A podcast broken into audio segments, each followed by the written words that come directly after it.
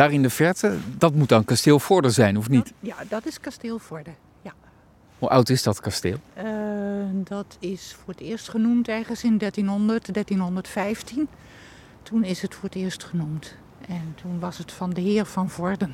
En het ziet er wel echt uit als een kasteel. Het ziet er echt uit als een kasteel Ja. met een grote brug en torens. En eh, ja, het is echt een kasteel. Veel kastelen in deze omgeving, toch? Ja, Vorden heeft er acht. Ja, hoe kan dat nou? Ja, je had natuurlijk de handelswegen vanuit Oosten, Oost-Duitsland via Lochem, maar ook via Vorden en via Doetinchem, de zogenaamde Hessenwegen. Die dus naar de, naar de IJssel gingen, naar Deventer, naar Zutphen.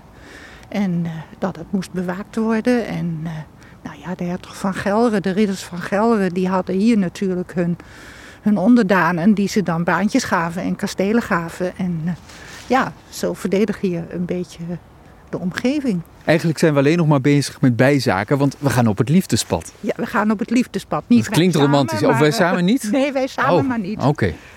Nee, daar, ga- daar gaan zulke rare verhalen over rond. Dat doen we even niet. Maar- nee, maar we gaan een beetje op het liefdespad. Ja. Het knopenpaadje, of knopenpad van Vorden. Hoe ver is dat hier vandaan, een knopenlaantje? Het is een eindje verderop. Hier, daar, waar je daarginder dat groen ziet, daar loopt nog een beek. Daar gaan we overheen en dan ben je er. Dus dan is dit het bruggetje met een beekje daaronder door. Dit is de veengoot. De veengoot. Ja.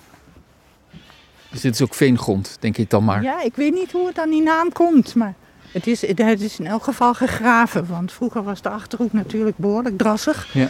en moerassig. En eh, hebben ze dus beken en goten en laken en zo gegraven om eh, nou, het, het teveel aan water af te voeren. Zodat ze hier wat landbouw konden doen. Het kan dat dan veranderen, hè? want tegenwoordig hebben we het over de Achterhoek droogte. Ja, precies. Precies. Want deze beuken, die hebben de afgelopen twee jaar ook wel aardig geleden. Kijk, je kan zien dat ze daarboven in stukken uitgehaald hebben. Ja. Omdat ze anders naar beneden dreigden te komen. En ze hebben zelfs gedacht dat die hele laan gekapt moest worden. Maar ze hebben de slechte bomen eruit gehaald. Je wel zien. Hier en daar zitten de gaten tussen. En dat is met het knoopplaantje ook gebeurd.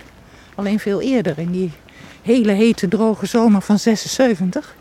Oh, dat is eh, 46 jaar geleden, is mijn 46. geboortejaar. Ja. Ja, het mijn ook. Uitstekend bouwjaar, toch? Eh, ja, het is een goed bouwjaar, hè? En ehm, toen zijn daar ook eh, beuken gesneuveld. En daarmee zijn er ook een heleboel van die echt oude knopen, die zijn toen verloren gegaan. Maar ze zijn er nog wel, toch? Ja, ze zijn er nog wel, want er zijn natuurlijk weer nieuwe, beu- nieuwe bomen, jonge bomen gegroeid. En ze zijn er nog wel, maar die mensen die dus echt, die ik in Hengelo sprak toen die er liepen, die knopen zullen er waarschijnlijk Die zullen er niet zijn. meer zijn. En dan gaan we hier tot slot rechtsaf. En dan is dit het liefdespad. Dit is het liefdespad, dit is het knooplijntje. Het ziet eruit als, als, als een willekeurig gewoon pad als ik zo dit eerste stuk zie. Ja, maar het is wel bijvoorbeeld, als je de lichtval kan hier heel mooi zijn. En eh, dus een beetje zo s'avonds, dat als het eh, blad aan de bomen zit, dan krijg je zo van dat gestreepte licht. En eh, ja, nu zijn die bladeren, die, worden, die, die geven dus ook kleur. Zijn er nu niet meer zoveel, maar verderop wel. En nou, in het voorjaar, het jonge groen, jonge beukenblaadjes zien er altijd heel mooi uit. En dan in de zomer en in de herfst met die herfstkleuren, dan staat het, die gloed er helemaal in. Dus het is wel een, ja, een paadje, een mooi paadje.